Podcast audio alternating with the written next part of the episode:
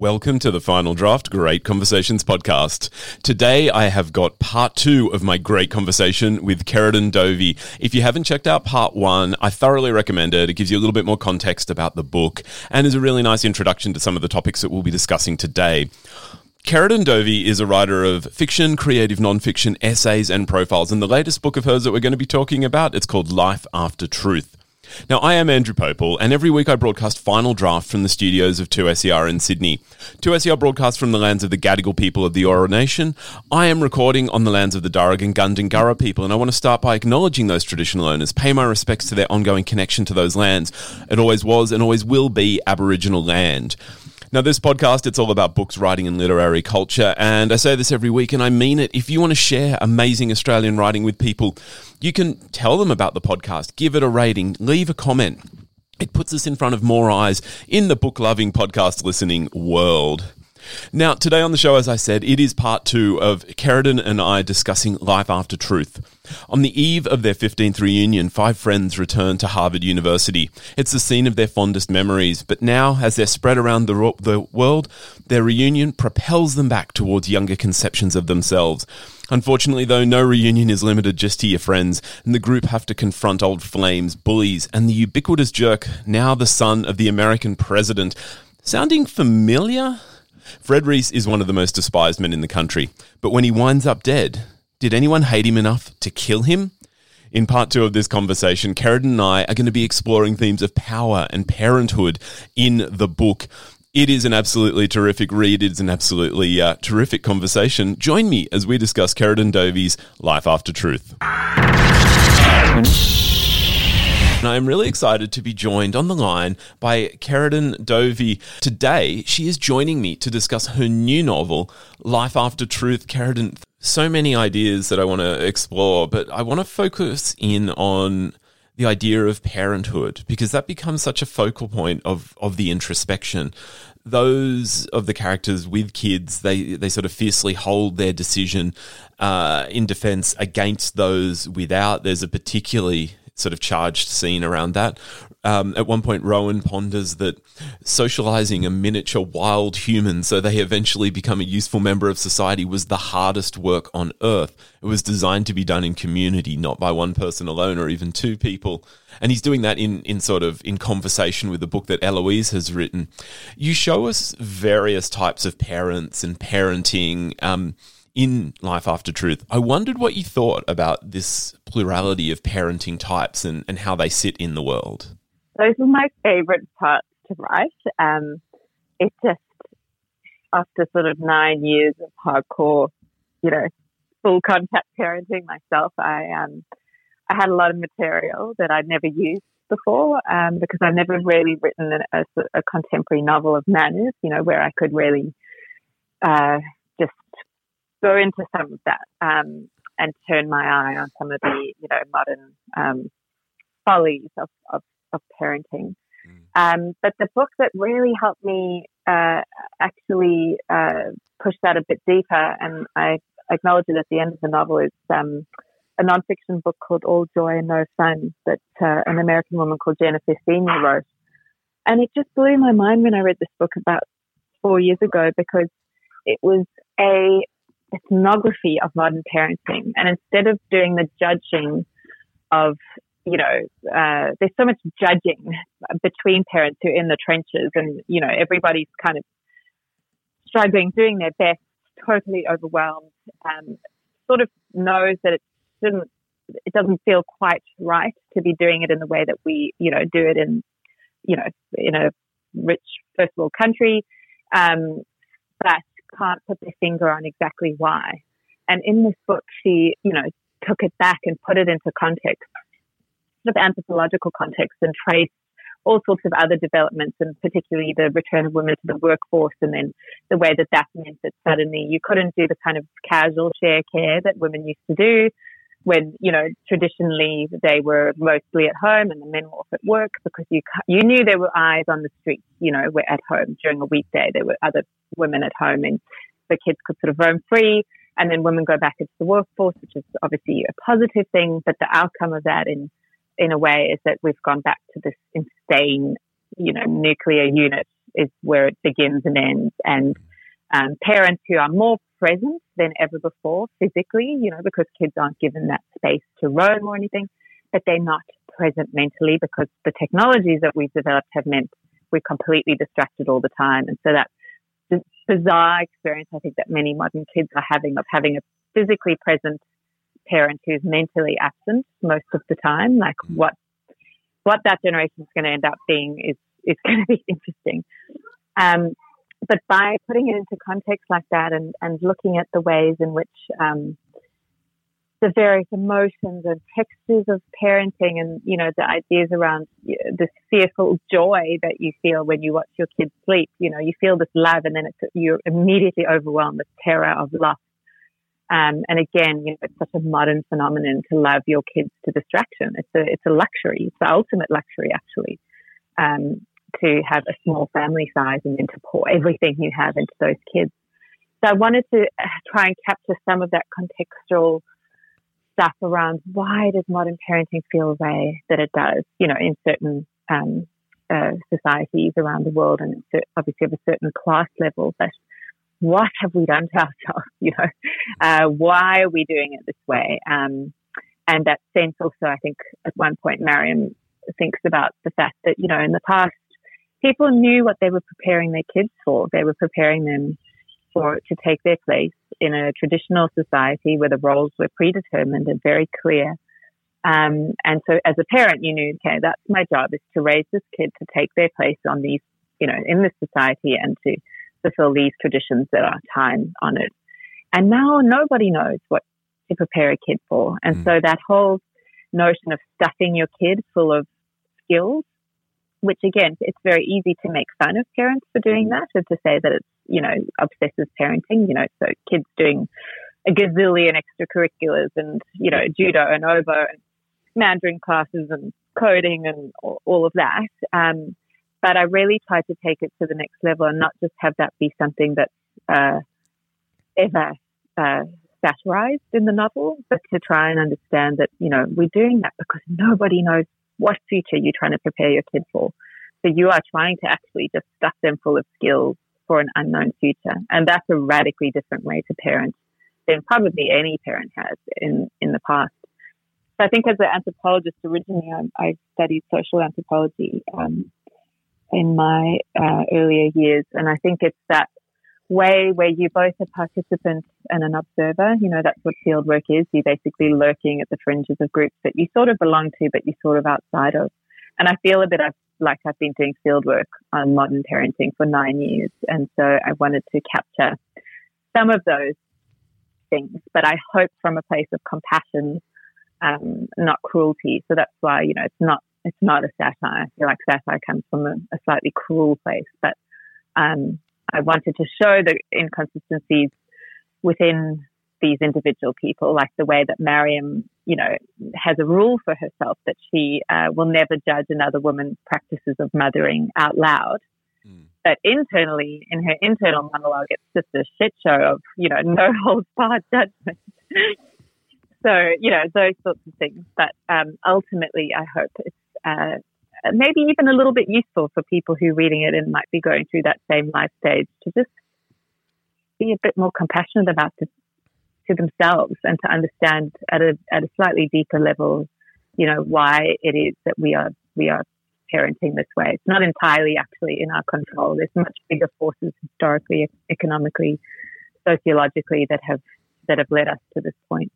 I was really interested in the way you you stretch those ideas of parenting too, and also um, that that power relationship between parent and child. And there's a scene that I actually just really loved, and I, I loved it for the way it flips a trope of of parent child sort of storytelling and that is that is that sort of idea of the precocious child speaking speaking wisdom that the adults can't see and in life after truth there is uh, a story, a, a, a, plot line where Eloise and her um, her wife Binks. Binks is a post-humanist study uh, theorist and um, scientist, and has created um, Plus, who, which is a an artificial intelligence form of Eloise. And there is a point where Eloise is in almost in desperation uh, talking to Ellie Plus and it is only through that reflective conversation that Eloise can get the wisdom that she can't access herself. And I thought,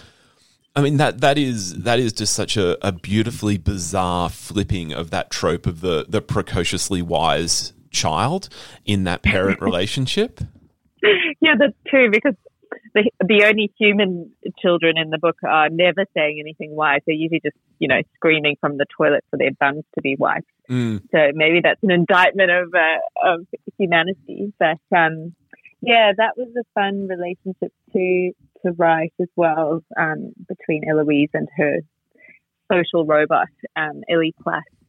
Um, and it's actually not as weird and sci-fi as um, that might sound, but um, it's based on there's a very smart tech titan woman called uh, Martine Rothblatt, and her wife Bina. Um, she's actually Martine's created a social robot of Bina, so you can actually go online and watch uh, Bina's social robot being um, asked all sorts of questions, and she often has these really bizarrely wise answers. And so, even though you know it's you know a program thing, um, it was built based on, uh, you know, thousands of hours of interviews with with the real life Bina, um, trying to capture exactly how she would speak or think or answer anything. Um, and it's quite a, you can actually look up a transcription of, um, I think a, just a journalist wanted to interview Bina, the social robot. So she's just got a head and shoulders. It's quite uncanny looking um, to see her speak. But her answers to the questions are, I mean, it's like profound, slightly absurdist poetry. Um, and so I was trying to capture a little bit of that in that relationship between Eloise and her social robot. And I have to think you must have been more than a little tongue in cheek in the scene where Ellie Plus is online. She has a Twitter account, and she is, of course, she is a bot tweeting.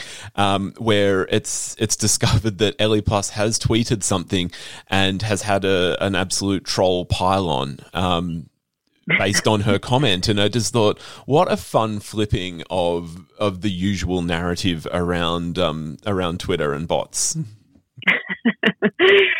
yes, and then there's this terrible moment where, you know, and this is where Eloise, Eloise has felt very ambivalent about mm. her social robot because she actually hasn't yet started to see her as a child, but sees her as composition for her wife's attention. Mm.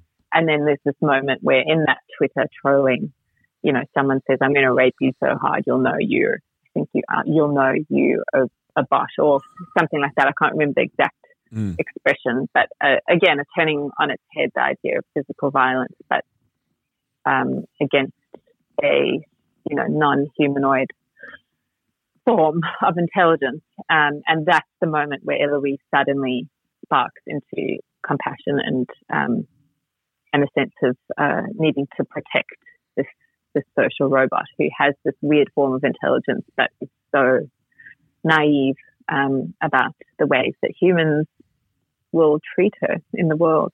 And a really interesting there exploration of the dynamic of parenting because part of that realization for Eloise is also that she has been holding so much back from Ellie Plus. You you talked there about part of um, Ellie Plus's heuristics and, and artificial intelligence is hours and hours of interviews with Eloise, and Eloise confesses to Ellie Plus that she hasn't told her everything, which is that's parenting. That's so much of even as an adult, an adult with adult parents, we are constantly learning because you know it's not a it's not a, a, an open book that you can just read the the personality of the other person from. Absolutely, and then there's the terrifying possibility and you know certainty that then one day your kids will write your own story for you, mm. the story of you as a parent and you will have no control over that. You know, I something I often think about. If I think back to my some of my ancestors and the stories that have been passed on through the generations about them, and I often wonder, like, you know, how would they feel that of everything they were as a human being and all the life they lived, that it's this story that has, you know, stood the test of time, and it's often a a kind of shitty story about someone as a parent, like a, a cruelty or a, you know, um, And it's just that thing that survives of your memory of, what kind of a parent you were. Um, and I guess at the end of the day, it's the great equalizer that our children will, uh, in the end, control the narrative of what kind of parents we were, no matter what we want to tell ourselves about how we were as parents.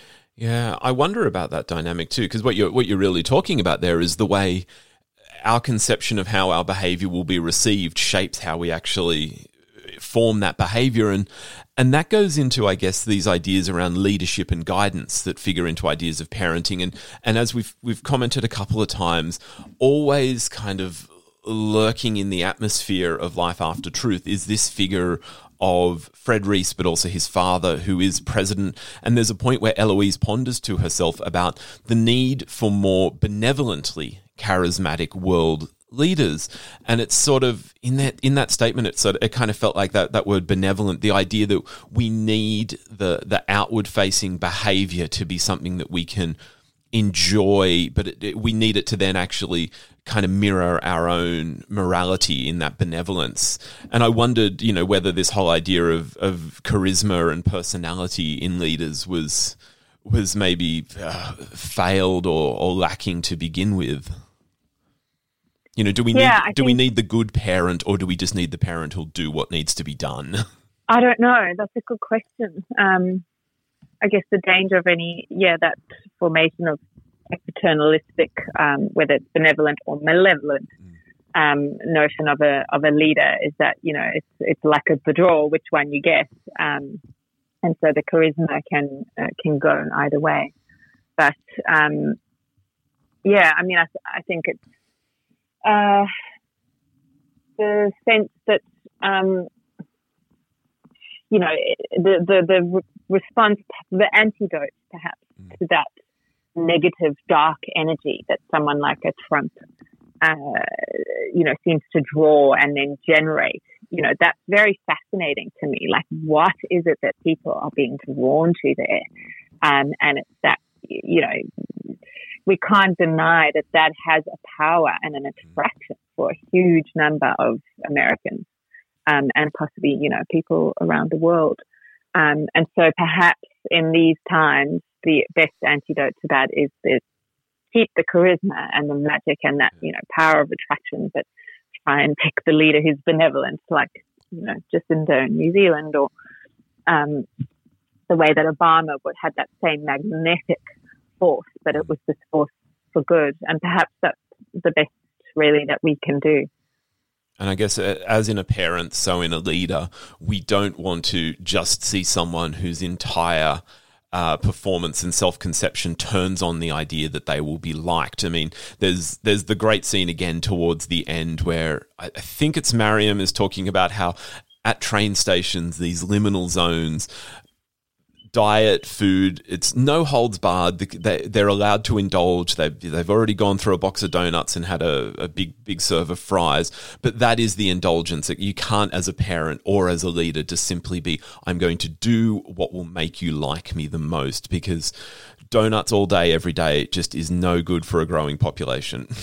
yes, that's so true. And it's such a, actually, probably if I had to pick one thing that I've learned that's been most useful from parenting that I can then take with me into other aspects of my life. It's letting go of likability. And I think it's a particularly female, you know, um, problem because we are, we tend to be socialized to put likability above all else. And it doesn't mean that being likable doesn't help you get things done in the world. So it can be a very useful, you know, survival skill and a, and a, and a smart strategy for, you know, building alliances and actually doing good in the world. But there comes a time where you also have to realize that, um, you know, you cannot be doing things because you want to be likable. And that's what parenting taught me. Like, you know, it's such a weird shift from when you have a baby to when you have a toddler. When you have a baby, all you have to do to be a great mother is give them exactly what they want when they want it um, that's being a great mother. And no one really warned you that actually then what's so hard about having a toddler is that to be a good parent, you basically have to frustrate their needs 99% of the time. and you cannot care if they like you for it. You know, it's actually your job is to say no. Um, to their tyrannical demands. Um, and it was a transition I really, you know, struggled with because I just couldn't. It was such a massive change in the in the mandate of what being a good mother was. I thought I'd, I had it down pat, you know, with the baby, and then suddenly I was like, uh, and I, I, guess that's useful for anybody to take into into life. And now I I, I just care less about whether I'm likable to people in other spheres of my life, and that feels actually like a relief. Ceridwen, I could speculate endlessly and discuss all the depths of life after truth. You have been tremendously generous uh, with your time chatting today. I am speaking with Ceridwen Dovey. Her new novel is Life After Truth. It is. It is terrific. We kind of got lost at the beginning there. We we talked about how there is kind of a bit of a murder mystery there, and I mean, gosh, lovers of ed anything can get something out of life after truth. Thank you so much for chatting to me today. Thank you, Andrew. That's it for this great conversation with Ceridwen Dovey. Ceridwen's new novel is Life After Truth, and it's out now through Penguin. Great Conversations is recorded on the lands of the Gundungurra and the Darug people, and it is broadcast from uh, the Eora, Nation. It is broadcast from the lands of the Gadigal people of the Eora Nation at 2SER's Broadway studios in Sydney, Australia. Uh, look, thank you everyone for joining me today. I am in a, a, very idyllic location, but it might mean you have put up with a little bit of cicada song in the background. I am Andrew Pople. If you want to keep up with the latest in books, writing, and literary culture, follow us on the socials. It's at Final Draft 2SER. And uh, look, I will be back next week with more great conversations from Final Draft. Till then, Happy reading. Bye now.